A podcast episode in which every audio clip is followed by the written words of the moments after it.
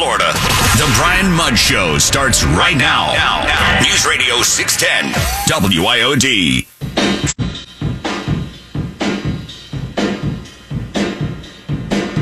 President Biden says he still hopes to sign into law a quote, comprehensive and meaningful police reform bill that honors the name and memory of George Floyd. The president in a written statement blaming Republicans, saying, quote, regrettably, Senate Republicans rejected enacting modest reforms, which even the previous president had supported. Bipartisan talks in the Senate had stalled in recent months. Major sticking points between the two parties over qualified immunity and how police officers should be prosecuted any question about qualified immunity is a non-starter. It is just the most insane thing running, and it just it makes my blood boil. You know, it's kind of like you know, President Biden. We were talking in the previous segment about border patrol and just the incredible irresponsibility of the president of the United States to condemn the border patrol individuals in the pictures that were taken on the horses without any context, let alone due process, where the photographer himself said, "Hey, uh." Nothing bad happened there. And they most certainly were not using the reins of the horses to whip anybody. But hey, no matter the facts, you had Al Jazeera that reported it false first, and you had a bunch of news outlets that picked it up. Democrats ran with it. President of the United States went ahead and condemned people. Now those Border Patrol officials are doing desk jobs. The horses are no longer being used. I'm sure that makes the already near impossible job at the border much easier. So here we sit. So when I hear about you know, uh, President Biden, what he wants in terms of police reform. I'm sorry, the guy retains no credibility on the matter. Uh, and this would be Exhibit A. Uh, secondarily, qualified immunity. I just, I, I cannot begin to uh, uh, imagine what would happen to this country if law enforcement officers were allowed to be sued personally for any encounter. You would have the Soroses of the world that would go out there just funding people to, to sue cops just to run them out of the business. I mean, it, it just, it's beyond the pale. It's beyond the pale. Now, somebody's working to combat this kind of stuff. Michael Letts, the CEO and founder of Invest USA. They work on getting police gear for law enforcement. Michael, how you doing? I'm doing great this morning. It's a great day to be an American. Yeah, it is. We got a lot on our hands, but uh, it is a great day, and it's still better in this country than it is anywhere else. Now, you talk about you know what what's going on in law enforcement, you know, today. How would you characterize things generally as you look across the country? I think there has never been a worse time in law enforcement's history. We have the lowest morale that we have ever had in the history of this country, and we are under the greatest attack and losing the greatest number of officers it's really an American tragedy. And Michael, what what's driving that specifically? I think it has actually been planned uh, for quite some time. You know, they have the left, the far left, the Marxist left, have for some time wanted to destroy the last bastion of hope in this world, which is the United States for freedom. And of course, standing in the way are our military and our law enforcement. And so they have devised a plan. It's been ongoing for roughly 15 years now the first of all, they characterized law enforcement as racist, we're bad people. That didn't work.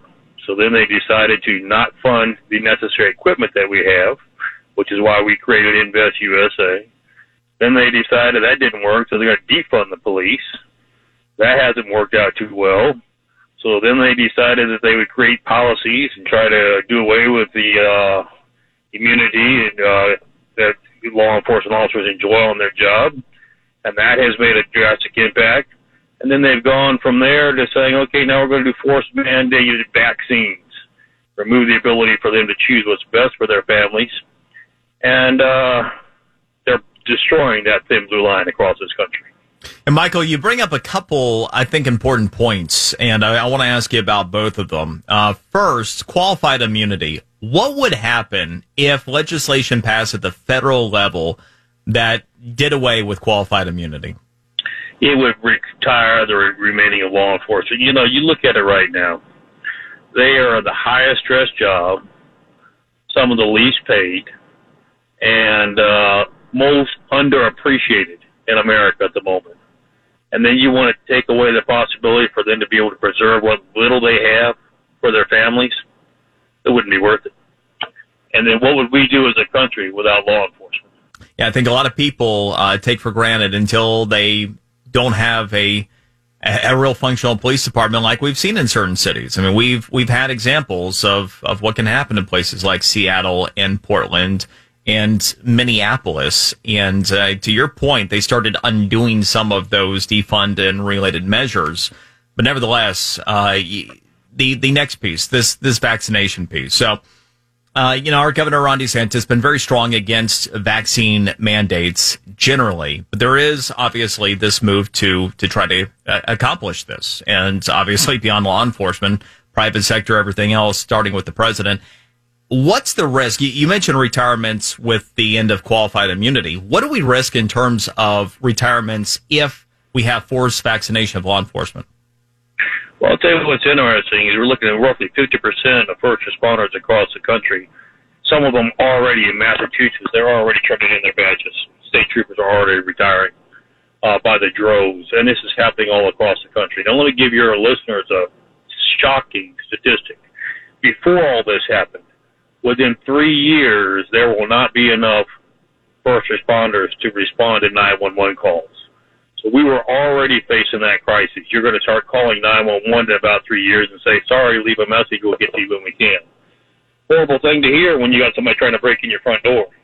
Now add that factor in of losing roughly 50% of our first responders across the country because of this unfounded mandate for a vaccine. That's a recipe for disaster. So, Michael, uh, for folks who want more information about your organization, want to try to help, uh, what can they do? Go to our website, investusa.org. That's I-N-V-E-S-T-U-S-A.org. And they will find out how they can get engaged to support our thin blue line, which is crumbling fast. Quite frankly, folks, if we don't shore up this thin blue line, we're going to lose it all. And you'll see a number of things that people can do to help everything from getting equipment to our law enforcement officers that need it to simply just saying, thank you, we've got your back just like you've got ours it makes a huge difference in the morale that we're seeing today. Michael Letts, CEO and founder of Invest USA. Appreciate your work. Thanks for the time. Thank you. You have a blessed day. God you bless America. Well. Amen. All right, now speaking of law enforcement matters, Natalie's had it for you in the news. We do have some drama that's playing out here in MPD.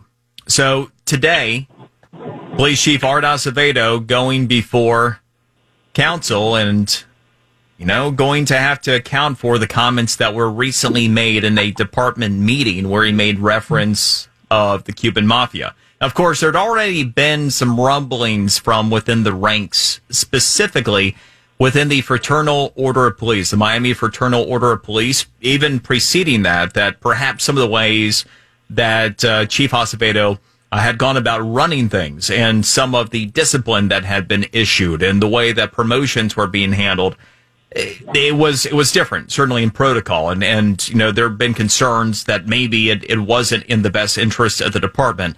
While a lot of that is, I, I think, conjecture and to be debated, you did have Chief Acevedo who, on the Cuban Mafia comment, apologized, said that he he didn't know the history, the uh, you know history of Fidel Castro behind that that kind of comment. He was just kind of you know kidding around that type of thing. Well, we do have a poll that has now come out of, and we had spoken with Sergeant Tony Reyes, who is the president of the Miami Fraternal Order of Police. We, uh, he had been highly critical, said most of his members were concerned about the leadership of Chief Acevedo. Their poll on a couple of related questions over the weekend, pretty, pretty resounding, at least again among these members. On the question of, do you have confidence in Chief Acevedo's ability to lead the police department? Of the 781 members of the Miami Fraternal Order of Police, 79% said no. And on the question of whether Chief Acevedo should be fired or asked to resign, 79% said yes. So there is a clear message being sent by those members, that particular police union. So we're uh, reaching back out to Sergeant Reyes and also Chief Acevedo. Hopefully, he'll be able to join us to, tomorrow to talk about all this, and uh, we'll we'll go from there. But the one thing that Sergeant Reyes mentioned in particular, when you know, we were talking about his concerns and his members' concerns, you know, he pointed out that they didn't have an issue with Chief Colina previously, which I did think was an interesting and instructive point. So anyway, we'll follow all these developments, have the latest for you, and, and hopefully be able to talk to some of the individuals involved on tomorrow's show. Coming up, today's Q&A of the day. Florida's new Surgeon General, our schools, and media's misinformation. We'll get to all of that next, right here in the Brian Mudd Show, News Radio 610 WIOD.